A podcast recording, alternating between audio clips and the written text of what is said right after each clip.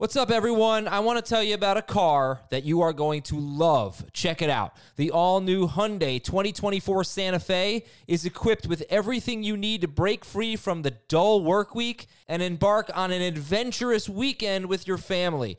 The all new Hyundai Santa Fe's features like available HTRAC all wheel drive, standard third row seating. I love that. Available dual wireless charging pads ensure that you can take on any adventure. So let's say you're ready to take the family on a camping trip or something like that. The Santa Fe is perfect for you. You've got all wheel drive. You can load everyone up in the third row. It's time to start being adventurous, and you need the right car, and that's the Hyundai 2024 Santa Fe. Learn more about the all new Hyundai Santa Fe at HyundaiUSA.com.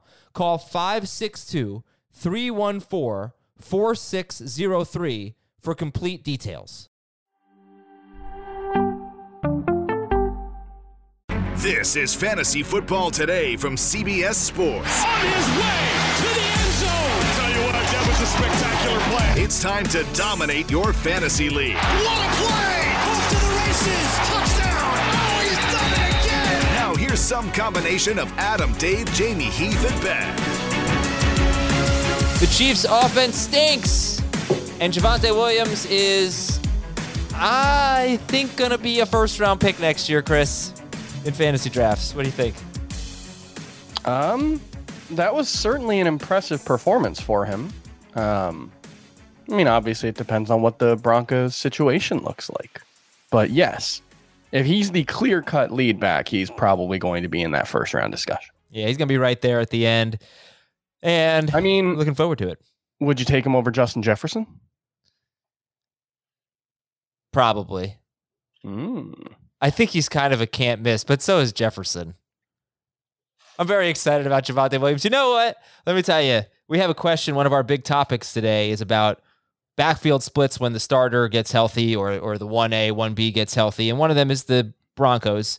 Melvin Gordon is having a nice year. You look at the numbers 4.5 yards per carry. That's always good. Javonte's at 4.8, but Melvin Gordon is getting 1.53 yards before contact. 16th best among running backs, 16th most amongst, amongst running backs. Javonte Williams is at 0.83 yards before contact compared to 1.53 for Gordon. Javonte is 43rd. Yards after contact, this is an actually interesting list. Yards after contact per carry. Uh, number one is Nick Chubb. Number two is Jonathan Taylor. Number three is James Robinson. And then you basically have a three way tie for fourth place at, uh, Cordarrelle Patterson, Khalil Herbert, and Javonte Williams. That's your top six in yards after contact per carry. So it's Chubb by a lot. Then Taylor, James Robinson being third is very impressive. Uh, Patterson, Khalil Herbert, Javonte Williams, very bunched together. So I, it's frustrating, Chris, because we all want to see Javonte Williams get unleashed. This could Mm-hmm. be this could be the number. I'm not going to call him number one because Taylor's got that. This could be the number two running back if I mean, he you're- were just the guy. You're talking about season. like a Cam Akers, Jonathan Taylor, J.K. Dobbins from last year. That that's that's the hope. Yep. Um, with more catches than all of them potentially. yes, Yeah. yes. Um, no, it was it was an incredibly impressive performance. Um, that's about all you can take away from last night's game as far as things to be optimistic about on either side. But you know, it was good. I, look, I, the whole like yards before carry, yards after carry, broken tackles, broken tackles per rush. I don't know how much that stuff actually matters or how much that stuff actually illuminates because I don't know. Like Javonte Williams reminds me a lot of David Montgomery, actually, in terms of uh, playing style, physicality, uh, very similar workout numbers at the combine. Um, and very similar, like really, really good at breaking tackles. I think Javonte Williams probably has a similar thing to David David Montgomery in that you're probably not going to see like a 70 yard run from either of them. They just I don't know if they have that like top end breakaway speed, but they're you know obviously Jav- Javonte Williams has been fully capable of breaking off you know medium long big plays. So I think he's going to be good as long as he gets the opportunity. Yeah. Yeah, and we'll talk about that a little bit later. The Chiefs are more interesting. I we want to wrap up on the Broncos here, and let me give a little teaser of what's coming up on the show. We'll take a look at the latest injury news and some waiver wire reaction. With that, we're going to talk about what the Cardinals backfield will look like if Chase Edmonds is back next week. The Packers backfield. We did that last week, but we'll uh, we'll give it another go. Uh, the Vikings backfield, if and when Dalvin Cook gets healthy, when you've got a guy who's had 120 or more total yards in all three games that he's replaced him in Alexander Mattison and 20 or more carries, or I think 22 or more carries in every game. Um, the what's the other backfield? The Broncos and the Saints. What would that look like when Alvin Kamara does return to action? We're going to talk about Elijah Moore. Is he still is he a must start going forward in every week? I didn't want to include this one, but I got enough people asking about it, and I do see this question common a common question. Uh, playoff DSTs to stash. So we'll give you some of those. And then we'll talk a little fantasy football ethics as well at the end of the show. But we'll start with Kansas City 22 and Denver 9. There was about a 20 mile per hour wind in this game. And perhaps that prevented these quarterbacks from throwing the ball downfield, but it was a very conservative game plan for both teams. Let's, since we stay, started on the Broncos, let's just wrap it up. Courtland Sutton at this point, I mean, he's over 80% rostered. Can we just Yeah. get rid of him? I, I think so. I mean, th- this was actually sort of promising, and he had six targets, which is as much as he had in the previous two combined. Um, Yeah. But that was still on what 41 pass attempts, 40 pass attempts by Teddy Bridgewater. So you're still talking about a a pretty minimal target share, like 15%. Given the fact that Bridgewater has not been super effective throwing the ball down the field, yeah, I, I think Courtland Sun is droppable. I, I wish he wasn't. I do think he's very good, but yeah, I this is uh, it's concerning when you think about next season if the Broncos can't get a clear upgrade at, at quarterback because it kind of seems like they might just have too many guys and not a good enough offense to take advantage of it. Yeah, I'm trying to do the math now. I did not do this earlier. Uh, it was only one catch for Jerry Jeudy on the final drive, one catch for 19 yards. So it ended up being a pretty decent game for Jerry Jeudy. You're not dropping him. He'll be an interesting start decision on a week. Yeah, I think he's in the wide receiver three discussion. Uh, obviously, Noah Fant is extremely frustrating, and you can't trust him. You can't trust the passing game. That's the bottom line. So let's Nope, do the Noah Chiefs. Fant is uh, I think he was outside my top 12 in week 13. He probably will be moving forward. so who are the must-start Chiefs? Patrick Mahomes, Is he? Tyreek Hill, Are, they, Travis are- Kelce. is he? Are they, yeah? Kelce's who a are no, you going to start? who are you going to start instead of Patrick Mahomes? Like we we talked about this on on the FFT video show earlier today um, with Lamar Jackson. Heath, one of Heath's, believe it or not, was you should sit Lamar Jackson or Lamar Jackson's no, longer, but like which quarterbacks would you actually start over Patrick Mahomes, who you might reasonably have on your roster? Like, okay, if you have Tom Brady on your roster, you can sit Patrick Mahomes and Lamar Jackson. If you have Kyler Murray, go ahead and sit Patrick Mahomes. Josh Allen, probably sit Patrick Mahomes. After Yeah. that, like Well, just, maybe Justin Herbert, I'll give you maybe Matthew okay. Stafford. I, I think that's the questions that I could see people asking that I think are reasonable at this point. Now, keep in mind, Mahomes is facing the Raiders this upcoming week. And the mm-hmm. last time he faced the Raiders was just a few weeks ago, and he threw for 406 yards and five touchdowns. He scored 46 fantasy points in that game.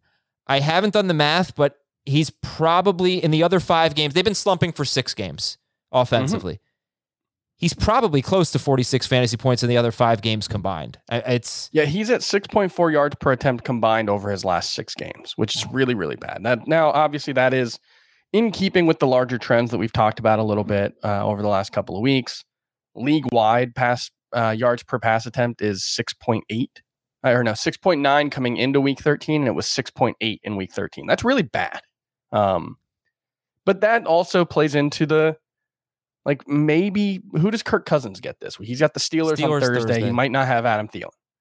I don't right, know. he was going to be one of the names. He and Taysom Hill were going to be two. I think that are pretty interesting. Yeah, Taysom Hill's got a got a got a mallet finger and and plantar fasciitis. I don't know, and he was dreadful Yeah, last week. but he rushed for 100 Like it- yards, and he's facing yeah, it was a good fantasy game, but th- th- like that's a question: is can you be that bad and be good for fantasy? If he rushes for 100 yards per game, yeah. If it's 50, um, like uh, Ta Taylor Heinicke has Dallas this week. He's probably one of the better streaming quarterbacks most weeks, but I don't think I would want to start Taylor Heinicke over Patrick Mahomes. I'm not. I don't. I don't think I would start Joe Burrow over him. Joe Burrow hasn't been any good lately either. So Uh, Mahomes, 46 points, 46 points at Las Vegas And in those other five games in this six game stretch, about 56 points. Yeah. No, he's been bad. amazing. Uh, But Derek Carr's been bad. Would you start Derek Carr? him? no, absolutely not. Would you start? Burrow's got Jimmy this Garoppolo? dislocated pinky too. No, I wouldn't start Garoppolo. No, I mean, I think Mahomes is going to be a top five quarterback Yeah. in the Tua's rankings. on a bye. Jalen Hurts slash Gardner Minshew are on a bye. Yeah. Uh, yeah. No, it, it's it's just not good. Like that. That's Do you think he'll snap out of it though? What's that? You think he'll snap out of it? I have to believe that. It's a What different else- What other choice do I have? Well, it's a different we, offense three now. They, years of, of a historic, historically good offense, and six weeks of a really bad one. yeah, Like, it's just he things have many changed. good games as bad games this season. I think he'll snap out of it too, but I but it's not based on anything we've seen. Now there are no, there I can't been tell you he's going to tomorrow or, or in six days. there have Like, been I a lot of I drops though. You know, the, the receivers are not helping him, but it's really just a matter of it's simple. We say it every week. They don't throw the ball downfield as much. Yep. Tyreek Hill has 20 a 20 yard catch isn't even asking that much for a wide receiver. Um, he does not have a 20 yard catch in six of his last eight games. Only two of his last eight games where he has a 20 yard catch. They're just they're just running the RPOs and little slants and dinking and dunking their way down the field. And you know what? They're winning. They won 5 Mhm. games in a row behind their defense. So how about the running game? How about Clyde? How much faith do you have in him? It seems like you just look at his game logs. 15, 16 touches. That might be what Mhm. we're expecting at this point. Yeah, I think he's a low end RB two. He's splitting work. He he got about half the snaps yesterday, fifty one percent. I think Darrel Williams was like forty seven percent or something. I think that's going to be the case moving forward. And you're kind of just hoping for either a big play, which he doesn't really do all that much of, or a touchdown. I, I think he can be, you know, seventy yards, seventy yards on the ground, maybe twenty five yards in the air.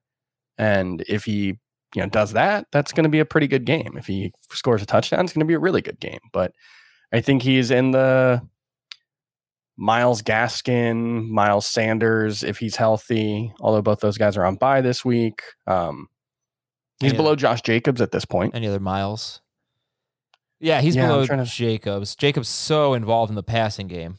and Kenyan Drake out for the season. That that'll only only help. Um, I think he's probably still below James Robinson, although Robinson's been at fifty two percent of the snaps or lower in two straight games. How about Barkley? Oh, Saquon Barkley. I I think I would rather have Saquon, but mostly just because of the passing game involvement. He has uh, 22 targets. No, 20 targets over the last three games. So as long as that's happening, the he's going to average more than three yards per catch at some point, right? Yeah, I think so. I would expect that. All right, so look, it's frustrating for the Chiefs, but very difficult to get away from Mahomes or Tyreek Hill, and nobody's ever going to sit Kelce. That'd be that'd be ludicrous. Yeah, he's still the number one tight end, right? Uh. I think so. He's been pretty good, you know, for the most part. Even in this bad stretch, he is. He and Oh, yeah, Tyreek he's Hill still the number one games. by more than a point per game in PPR. Oh no, George Kittle's within a point now. Ah, Yeah, okay. George Kittle had the 16th best fantasy game by a tight end since 1970 yesterday. That guy was incredible, man. One of What a tight ends ever to have 35 plus points in multiple games in their career. Ooh, Travis Kelce has never done that. who's the other? Uh, it's Kellen Winslow, the first, Uh huh.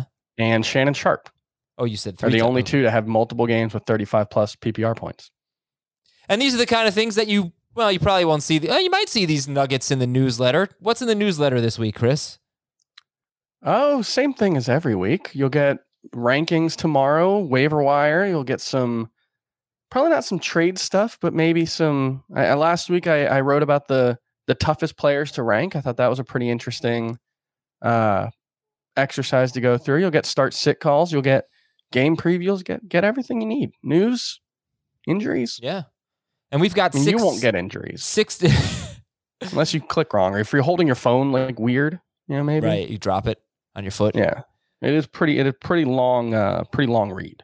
Uh, we got six different newsletters. If you, go- if you go to cbssports.com slash newsletters, we have the HQ, Pick Six, Fantasy Football Today, Fantasy Baseball Today, Sportsline, and First Cut newsletters. Go to cbssports.com slash newsletters. Get them straight to your inbox. News and notes, and we'll talk about waiver wire uh, in the process here. So Thielen's got a high ankle sprain. We'd be shocked if he played on Thursday. I I'll editorialize there. You can disagree if you'd Yeah. like. No, I I'm not expecting him to play at all. You got Joe Burrow with a dislocated pinky. He expects to play against the Niners. Andy Dalton with a hand injury, and we'll see if Justin Fields can get back out there. It's a pain tolerance issue for Fields at this point. They are at Green Bay. You got two injuries to key defensive players for the Chargers. Seems like Joey Bosa is okay. He did not go back in the game, maybe because of the score, but they were blowing out the Bengals. But uh, I guess at this point, I'm expecting him. He did not have a concussion to play against Giants. Uh, but Justin Jones, their run defense has been so much better when Justin Jones, defensive tackle, has been in the lineup. He left in the third quarter. So we will see if he is out next week. And that is potentially a boost for Saquon Barkley, who faces the Chargers. Uh, Logan Thomas, is it officially? Actually- yes. We just got news. He did not tear his ACL. Oh, okay. Ian Rapoport literally seconds ago Oh, just yeah. tweeted uh, MRI came back better than expected. They do not indicate he tore his ACL. There is damage, but perhaps he'll play again this season. All right, it's Logan Thomas we're talking about here. So big news for the guy with the best matchups on the board Yeah. at tight end. Would, would still be surprised if he was back anytime soon.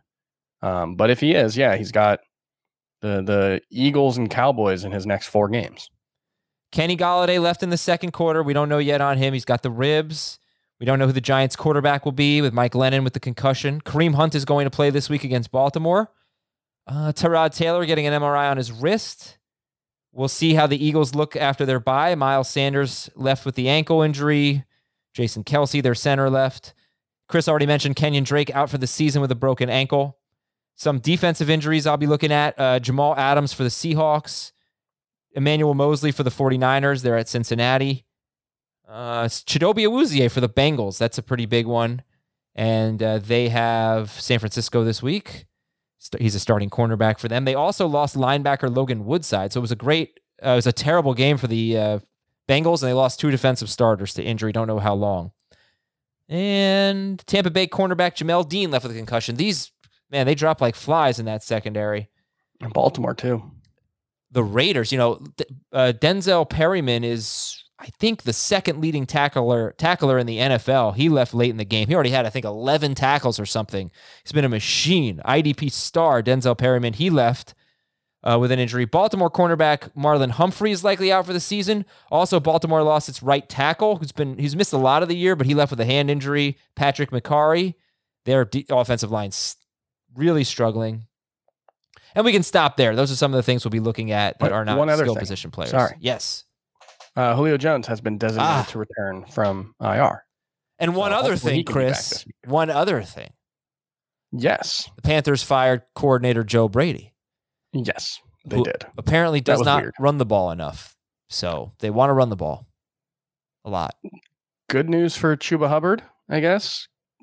I don't think it's great news for the offense. Although, I mean, with Cam Newton, it, it I could see it. You know that that being effective. Yeah. Well, they got Atlanta this week and then the schedule of death for Chuba Hubbard. But Yes. let's bring in Mr. Royal wearing his KC Royal shirt. Jacob Gibbs. What's up, Jacob? Welcome. Hey man, uh, they ju- my neighbors just put their dogs out, so perfect timing. Like literally right as you're like, let's welcome Good, in good, Jacob good. Gibbs. I heard barking outside. Looking forward to Well, that. can you Good, please good. I've got a leaf blower guy going on outside. can you guys so ask also them- Good timing. ask them to stop? Tell them we're doing fantasy Right. football today. They'll know. they'll Right, what we've got important stuff going on over here. They need to respect that. All right, our first topic. We usually do five big topics, but we only have four today because the first one has so many moving pieces, so many different teams involved. What uh, what do we expect with some of the uh, returning starting running backs in comparison to their backups? So we're looking at Aaron Jones, Chase Edmonds, Dalvin Cook, Alvin Kamara, and Melvin Gordon. What's the easiest one to knock out here with between Green Bay, Arizona, Minnesota, New Orleans, and Denver? I'm going to say Minnesota. yeah, There's just been as good as Alexander Mattison clearly is, and as well as he's done in filling in for Dalvin Cook.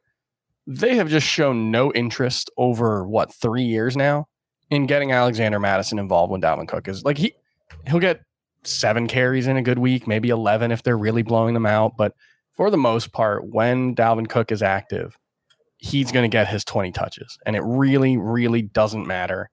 Maybe this will be different, maybe because he's had so many shoulder issues, but they have shown zero inclination whatsoever to lighten his load. Okay, then that's it. Minnesota, we expect Dalvin Cook to be the V guy coming back. Uh, personally, I wouldn't mind him taking a, taking a little time to come back.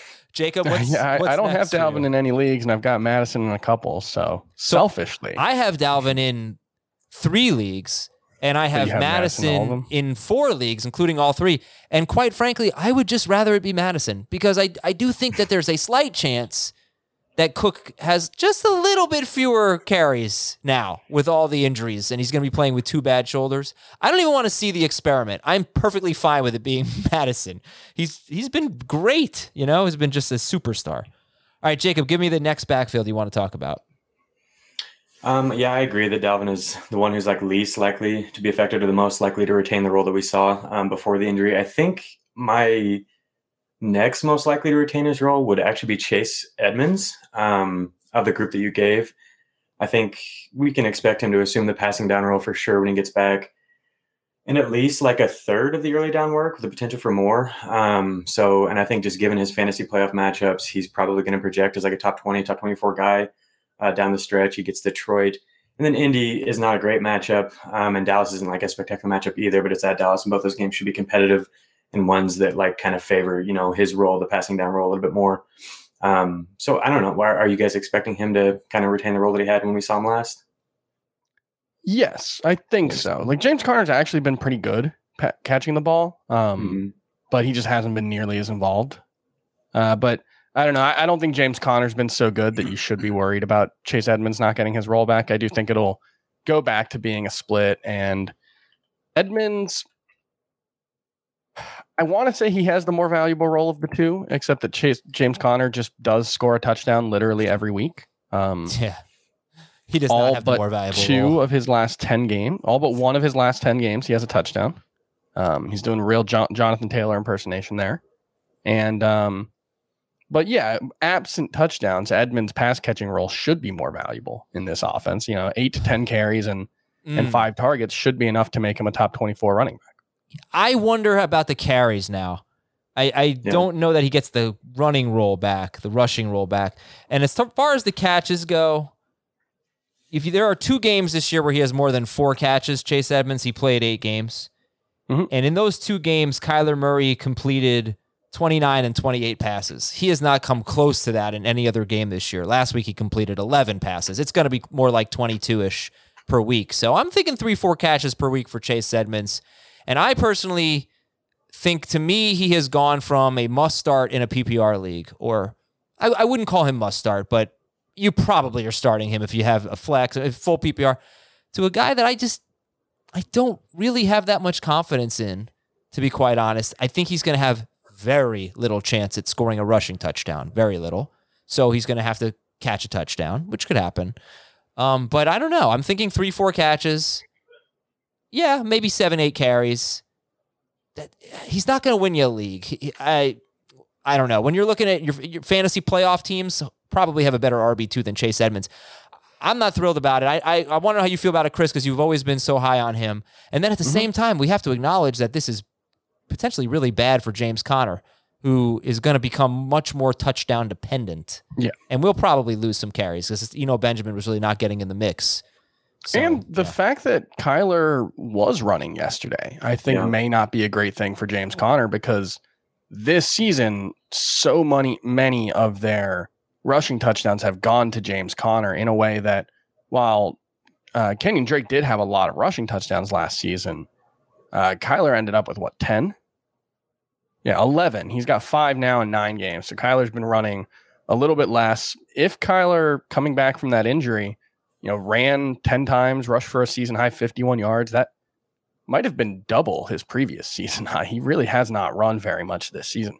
If that's going to be the case, um, you know, then James Conner's going to have more competition for touchdowns while being probably a 12 to 15 carry, one to two target guy if things go back to the way they were. So, yeah, I think Conner and, and Edmonds are probably both going to be RB2 range type of guys. Yeah, they that's what they were in the first eight games of the year in their respective formats, though. I mean, I, I feel like how could this possibly be right? But I checked, I double checked. James Conner in the first eight games, despite scoring eight touchdowns, he was not a top 20 running back in either format, and he was actually 31st in PPR. Edmonds was, uh, he only had one touchdown in eight games, so this does make sense. He was RB 27 per game in PPR. Conner was averaging 48.1 yards per game, 49.1 yards per game. That's how it happened. He just wasn't good. He was averaging three yards per carry. He was getting 11.8 uh, carries per game. He had no ro- role in the passing game. So, Yeah. yeah, like that, if that, if things go back to being that way, if he goes back to being around 12 carries per game, it's going to be really, really hard for him to be. I think he'll be like Damien Harris. I think that might be the perfect comp. Maybe more likely to score a touchdown, but in terms of usage, it'll be very similar. All right, Jacob, give me the next group you want to talk about here. We got Green Bay, the Saints. We talked a lot about Green Bay last week, but that's okay. Green Bay, Yeah. the Saints, and the Broncos. Uh, I think the Broncos is the most exciting. Um, I think it was two or three weeks ago I brought up that um, Javonte was really involved on passing downs at North Carolina as well, even though he was sharing the backfield with Michael Carter. Um, he was clearly the preference, especially on pass blocking downs. And I think we've kind of seen a continuation of that at the NFL level. And especially this past week, he looked really comfortable on those downs, um, led the team in targets. And I think um, it's just possible that he's going to, you know, take more of that role from Melvin Gordon. And I think it makes sense that he should. He's been way more efficient as a pass catcher than Gordon has been this year. Um, Williams has been 42% more likely to draw a target than Melvin Gordon on a per route basis. Um, and his yard per route rate is 65% higher than Gordon's. Um, but before this week's game, Gordon had played 55% of the third down passing plays and 65% of the two minute offensive snaps. Um, and so I think we could see those that role go to Javonte Moore, um, given how comfortable he's look. I think maybe what we see going forward is similar to Detroit. That was the best comparison I could come up with, um, where Gordon plays kind of a complementary role like we've seen from Jamaal Williams when both Swift and Williams are healthy. Um, I don't think Javonte is going to draw targets at the rate that you know Swift has, but I think we could see him play like a mix-in role on early downs and then most of the passing downs, and then you know handle 50 to 60 percent of the red zone work as well, and that would make Javonte a really really valuable fantasy player and would leave Gordon as a fringe player depending on the matchup. You know, if he's you- only playing 30 think- 40 percent of the snaps. Do you think this is going to happen, or is this just what you're hoping? I think it's definitely possible. I think given how you know comfortable he has looked on the passing downs all year, and we've seen them slowly moving where he is getting more passing downs. I track this stuff every week, and they've slowly been moving towards Williams a little bit more each week. I think over the past three or four games, Williams has played about sixty or sixty-five percent of the snaps on the passing downs. We talked about Gordon playing that amount um, earlier, and so I think it's it's entirely possible that we just see that continue to happen, especially after such a good showing this week. Yeah, the the key there is weeks 11 and 12 it looks like um Javonte Williams played eight third down snaps. They had 11 third down snaps between the two games. Mhm. That feels low. It does feel low. Man. Um maybe I maybe I filtered it wrong. I don't know. I'll have to check. I'll- I'll get Do back your to you. thing. I can Oh. do it It was weeks 10 and 12. That was why they had a bye in week 11. So between weeks 10 and 12, which was two games for them, Javonte played 15 of 23 third down snaps. Melvin Gordon played eight. So that change may already have started. Um, because we did see Javonte play 57 and 58% of the snaps in weeks 10 and 12. Oh man. All right, let's hope. Let's hope we get that. Uh, and But I, I don't think it's going to be Cam Akers last season, where he was just playing every single snap and and getting every touch. I, I, no matter what happens, I do think like a D'Andre Swift type th- situation is more likely than uh, Cam Akers or Jonathan Taylor or whatever you know comparison you want to make. all right, so let's At least say if Gordon's health. let's say Chase Edmonds is back next week and Melvin Gordon is back next week. Who's your favorite running back from those two backfields? I, I think Edmonds. Oh, favorite favorite from the two backfields, like Yes. out of the four. Yeah. I think I think Javonte without I think it would be Javonte. Yeah. Hmm. yeah. Man, I, I think I'd go Conner just because I really I'm gonna play the touchdown game. I know it's risky, but he scores all got the, the time. Rams. Yeah, I was gonna say Oh, I, I meant I Detroit the meant rest week, of I meant rest of Yeah. season. I meant rest of season. Sorry. Oh, I okay. mean, he did score twice against the Rams earlier in the season. He had a whopping 50 yards on 18 carries. Because next week Denver's got the. Jets. I mean, even if Gordon's back, Yeah, Javonte. No, no, no, no, no, no. That's that can't be right. That's not the right He- schedule. That's not. He's the got right the Lions, They're the Bengals, Lions. Raiders, and then Chargers in the fantasy championship game. Yeah, I I'm sorry. The Saints have Pretty the awesome. Jets next week, and we're going to talk about them right now. But yes, okay. So either way, if you're facing the Lions or the or the uh, Jets, you're a start next week. Um, all right, so let's go to the Saints. Do you guys think that Alvin Kamara is going to be a true alpha dog uh, when he's back? Hopefully next week. Hopefully this week. I don't know about Um, Alpha Dog. We we've talked about him. uh, I, think there's an al- there's an alpha ago. dog across the street. I think from you. um, I don't know. We, we did see. Ty Montgomery targeted a high Mhm. rate in the first game with Taysom, which I thought was encouraging um, because a lot of a lot of times when I brought up Kamara's splits with Taysom last year, people have pushed back with well, Michael Thomas was out, and I think that's valid. And we saw like our kind of first taste of like what it might look like with out Michael Thomas, but Taysom still under center. And we did see Ty Montgomery target at a really high rate, and he did. Ty Montgomery played 94% of his snaps in the backfield, um, so most of those targets were coming from the role that Kamara might be playing. So that's one thing that's encouraging, at least for Kamara. There's still a lot of other obstacles to overcome. Yeah, that's so he had a 17% target rate uh, or target share in that game. Uh, Ty Montgomery did, which is actually right around where Alvin Kamara was with Taysom Hill. He had a, uh, I think it was like 16.5%, which is very good for a running back, unless you're talking about an offense that's probably going to only pass the ball 25 times. That's, I think, where the issue comes in.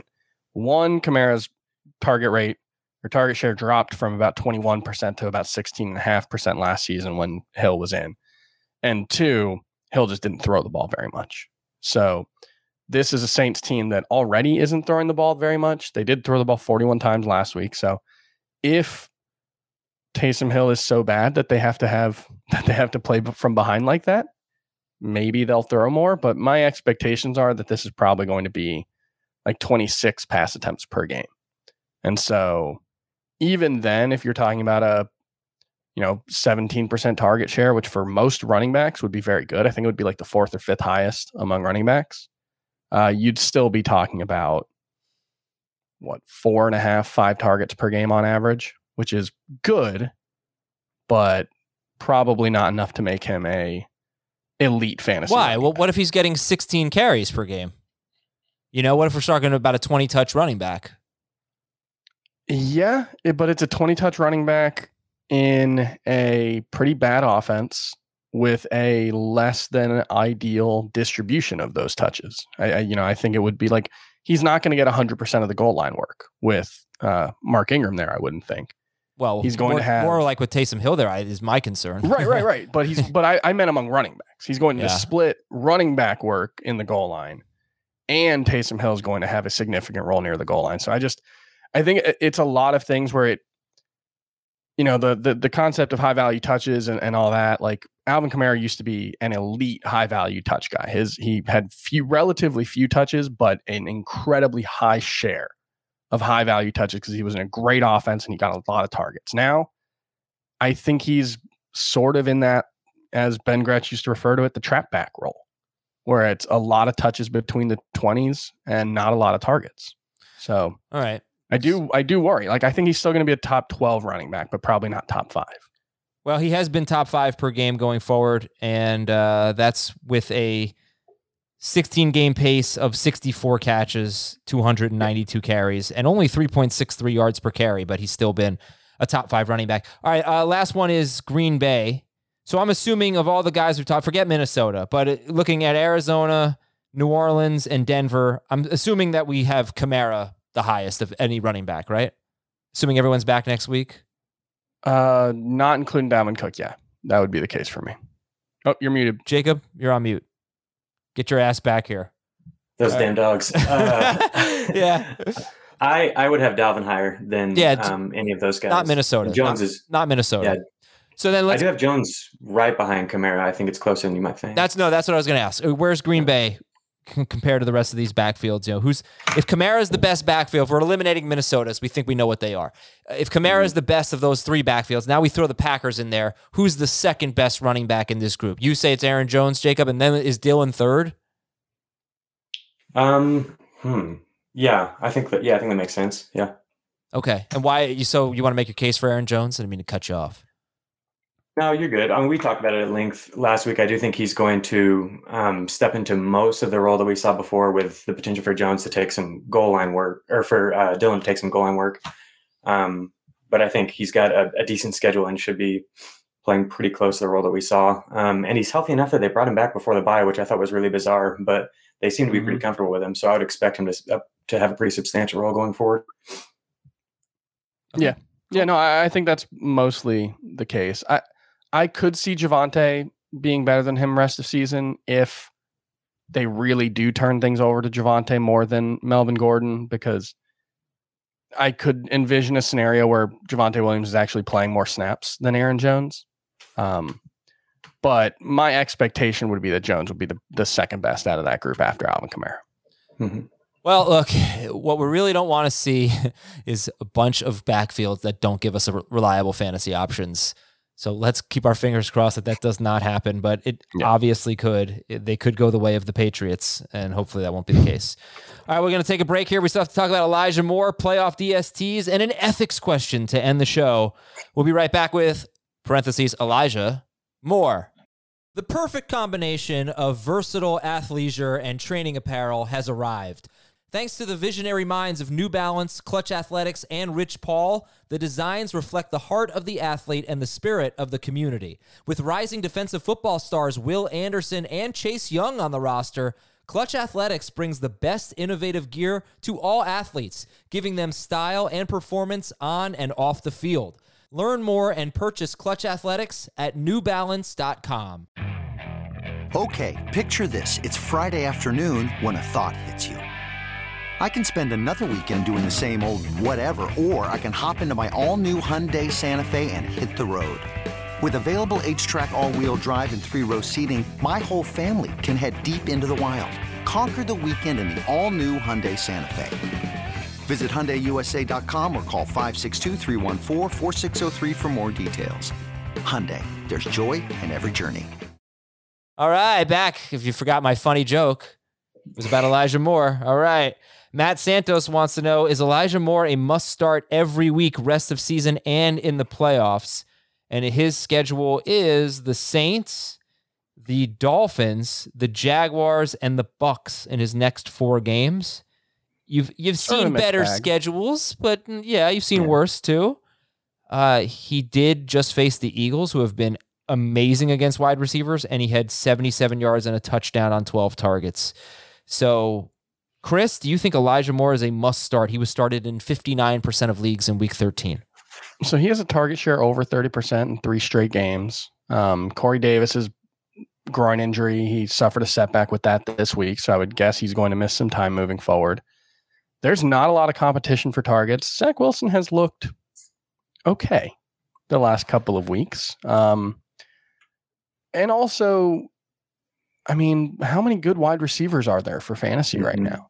Like wide receivers that you really feel good about. I I got bailed out last uh, uh yesterday late in that game when Odell Beckham scored a touchdown because I had him as a top 16 wide receiver in my rankings.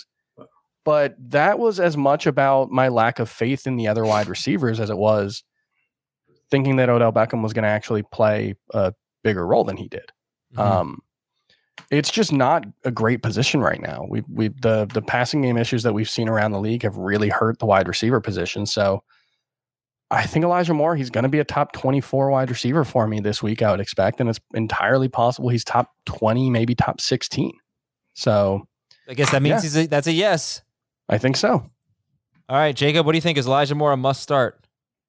I think so. There's probably going to be a week or two where the Jets offense just completely implodes um, and he doesn't get there for you. And that's frustrating, but, um, and you definitely don't want that to happen to playoffs. But um, just from a volume perspective, I think you've got to have them out there. You gave that schedule. They've, in addition to being uh, several um, pass funnel defenses that really, you know, force you to beat them with through the air.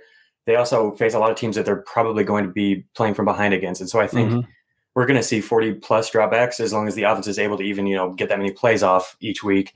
And the percentages of the targets and air yards that Moore is getting right now are just ridiculous. Yeah. And if if we see that much passing volume from New York every week, even if it's not efficient. I think just through volume, we're going to see him get there like we've seen lately. I mean, he had 200 air yards this week. He had the highest air yardage share of any player in the NFL in week 13. Yeah, Um, average depth of target was 16, I believe. against the Eagles, targets. That's huge. who the Eagles don't let anyone pass deep on them. They have the lowest opponent average depth of target in the NFL, and Elijah Moore's just like, I don't care. I'm really, really good, and I don't know. I think it's really, really exciting. I think he is a must start every week. I'm watching this You know one what I- route that he's uh, right now that he ran not against Slay, and he completely destroyed this defensive back. And Zach Wilson made a bad pass, and then later on he beat Slay deep at a step or two, and I wouldn't say two, he had a step, and Wilson underthrew it. So you are going to have to deal with that. You know, it's kind of like uh, DeVonta Smith and Jalen Hurts. There are going to be some off-target passes. But One I am thing so I- impressed with more. One thing I do really like as well, and this is a small thing, but he's got a rush attempt in three straight games now. And obviously, one rush attempt per game, that's not going to make a big impact. Maybe you get 12 yards on it, but I, I could also envision a scenario where he has a rush attempt, picks up 28 yards, and you'll see this a lot when you have a, a, a successful situation like that. Teams will start to go back to it. And so that's just kind of hidden value that doesn't come up that you know not a lot of wide receivers have and you know if he's gonna if he averages a, a carry per game too that's just another way for him to get points and you know possibly a, a way to get touchdowns we've seen that with robert woods over the last couple of seasons where he'll he'll steal a couple touchdowns close to the end zone that way so it's it's mostly just a sign that they recognize what they have and they really want to get him involved Yeah, I, I've seen now in the last couple of weeks. He, and I, I mean, I've seen it. I've been watching, and I'm watching it right now. He's gotten open on Byron Jones, on Xavier Howard, on Darius Slay. I'm not nervous about Marshon Lattimore. It's not like Lattimore's going to be on him every single play. I, I don't think anyway. I, I don't want to Kadar- Kadarius Toney this, but I'm really excited about Elijah Moore, and he's so much different than Toney. I mean, Toney's this freak. He's shifty. He makes these incredible moves I've never seen. Moore is a much more polished receiver. I think we are seeing that, Mhm. and uh, it's showing up in the production. So I'm gonna have a hard Been time sitting him. game No, Yeah, he's been really he, good He had for- more than one good game, I would say. Uh, he had a, about a game and a half but he also had three catches for 39 yards on one drive against the Rams. He was on fire, and it was against the Rams. Right, but the hurt. point is, like Elijah Moore has had six or more targets now in seven straight games. He's had four really good, uh, five really good fantasy games in a row now.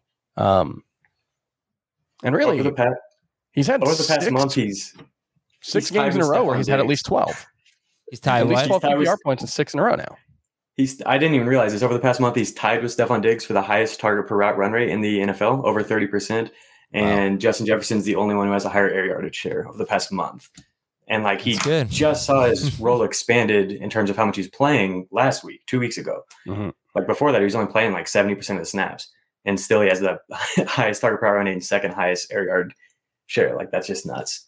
All right, guys, let's go to the playoff DSTs to stash now. Playoff DSTs to stash. I looked at DSTs that were rostered in 75% of leagues or fewer. Okay, so not the must own DSTs or must roster DSTs.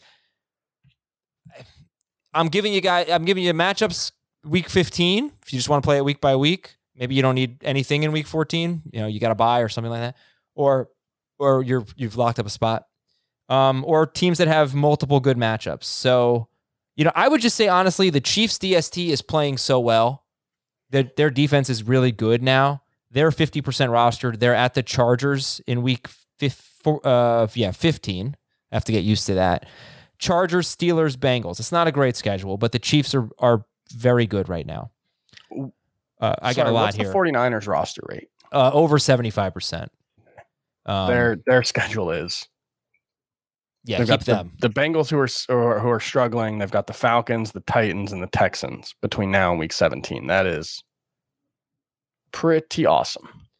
Cleveland has the Raiders, Packers, and Steelers. So that's two, you know, solid matchups in three games. The Bears have Seattle and the Giants in week 16 and 17. Minnesota is not a great matchup in week 15, but if you look, a lot of te- a lot of people do kind of load up on DST or at least roster two because they're obsessed with DST matchups. I think it's a mistake because you know you're not competing with a lot of teams on the waiver wire at that point. You can get a DST; it's not difficult. But if you want to do this, the Bears have a great finish to their schedule. I like the Seahawks. They've got the Bears and the Lions in uh, weeks 16 and 17. I assume the Broncos are too highly rostered. no, actually, they are not. They've got a they've got a great one. Starting in week 14, they've got the Lions, the Bengals, and the Raiders in the next three games. Chargers in week 17 is is tougher. Not not necessarily going to be there for the championship game, but you could start them against all three of the next three games, I think. Yeah, you could start the Broncos, sure. You could start the Raider. Uh, I'm not going to start the Raiders. Uh, yeah, I, I don't know. I, I don't really know what to tell you. Uh, how about this? The Chargers. You're not going to start them against the Chiefs, most likely, although the Chiefs are the worst offense in the world. That's week 15. But week 16 for the Chargers is Houston, and week 17 is Denver. So I don't have a great answer for you on this. I don't. I'm not going to just manufacture what I think is a great answer. I don't think there is one, but I do think the Chiefs are playing really well. They're 50% rostered. And the Steelers are one of their matchups. The Bengals, the Chargers can be the Chargers give up a lot of sacks. So yeah, Chiefs, uh, Bears, Seahawks, Broncos, Chargers, No, the- whatever. I'm the kind of Chargers, if they're available, that that would be a good one because at least three of the next four games you're going to want to use them. They've got the Giants, Chiefs, Texans, and Broncos. right. Yeah, I wasn't even looking at week 14, but yeah, Chargers are good. Good option. Either either way, you're probably not picking up one and holding it through all three matchups, right? You're likely picking up the Broncos or the Chiefs or someone like that for the next couple weeks. I don't know what these people try are doing, Jacob. I don't know. They're hoarding DSTs. Well, so what can uh, I you know, I will say at this point in the season, I am more likely to keep a second defense on my roster than I would be in week two, just because at this point in the season, I'm not taking as many of those lottery ticket flyers. I'm not looking for, you know, the hey, what if this guy breaks out? Like you're you're kind of trying to make sure your starting lineup is as solid as possible rather than having as many potential starters, which is the way I view it early in the season. So I am more likely to drop someone like Courtland Sutton this week if I, I don't know, like if I have a good defense who's got a bad matchup in week 14, but they've got a good one in week 15, and I want to keep hang on to them, like I'm more likely to do that now than I would have been 10 weeks ago. All right, last one comes from BK. Is it okay to punt a game to eliminate a particular opponent from the playoffs? So like you're purposely you're like losing to give another team a win that Yeah. would like eliminate someone else. Yes, yes. Uh, Absolutely. I am not. against I am against trying to lose a game on purpose. I think you should Yeah. no matter what, even in a dynasty league, and this is a this has been a source of contention in the league that I'm in with Heath. Even you should be making your best faith effort to win every week. Even if your overall goal is to not win as many games as possible. That is my that is the distinction I draw. I think ethically you owe it to the people in your league to try to win every game. Yeah, I know, but That's but all. let's but let's talk about the specifics of this, right? So you've got whatever your situation is. You've either got a, lo- a seed locked up, locked in, or you're eliminated, or whatever. This week means nothing to you, but you hate Jacob Gibbs, and you're playing Chris Towers, and you love Chris Towers, so you want to. Chris and Jacob are tied for the last playoff seed. You know, you want to give Chris the win to knock out Jacob.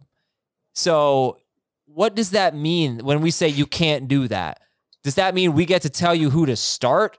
Does no, that you mean can do whatever you want. Yeah, so so I say you really can't throw the game, but I don't really know how how to enforce that. I don't really know what that I'm means. you in- can't I'm start a a player on a that- bye.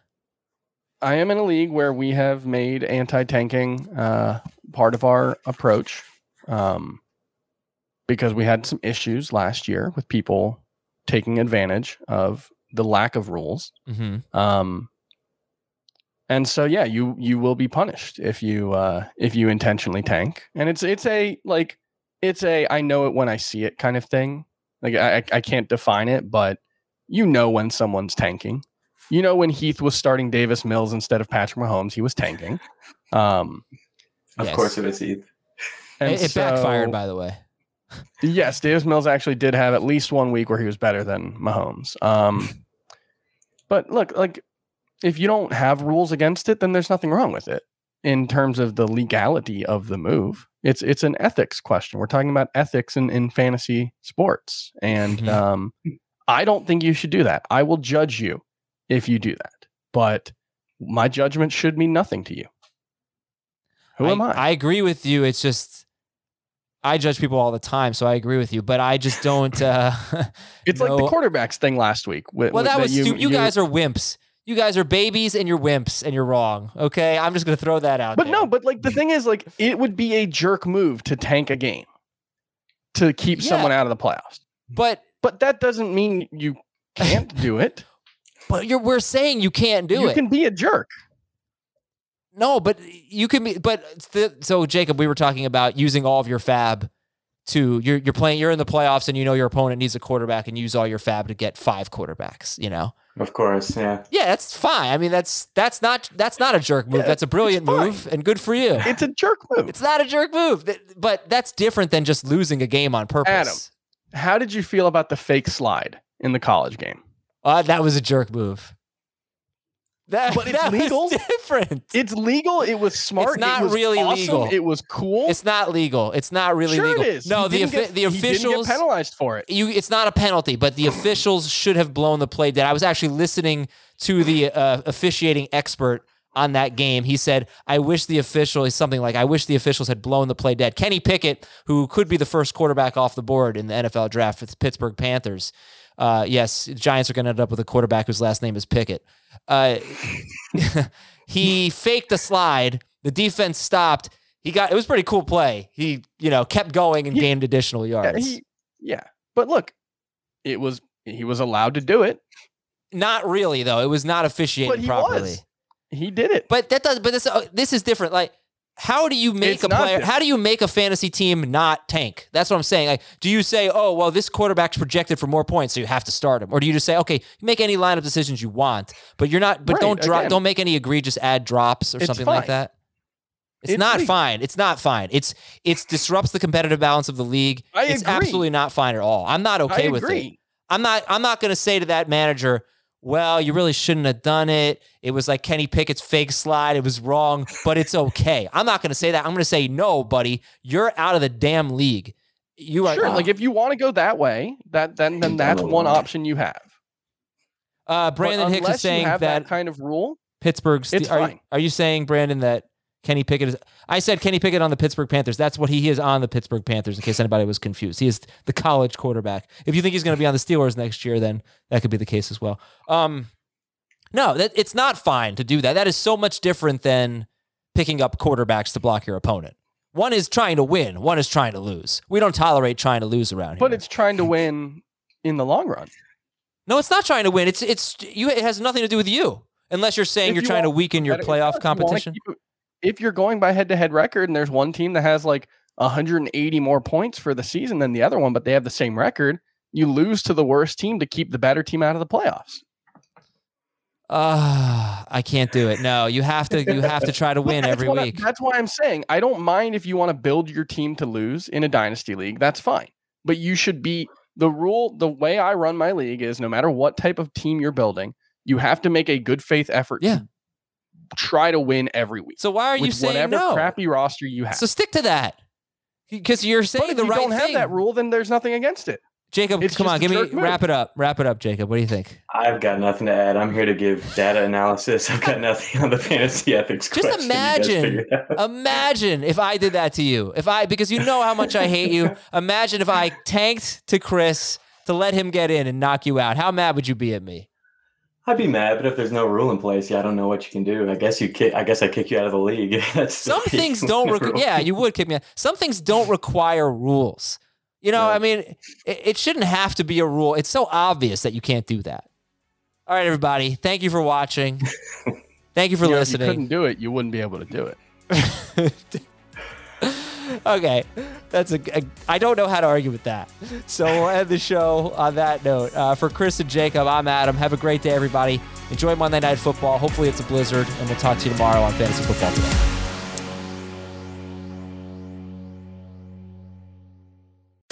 The wait is over.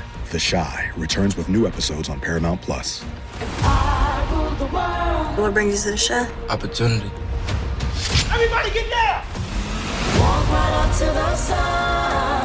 A new reign is coming to the South Side. Never should have sent a boy to do a woman's job.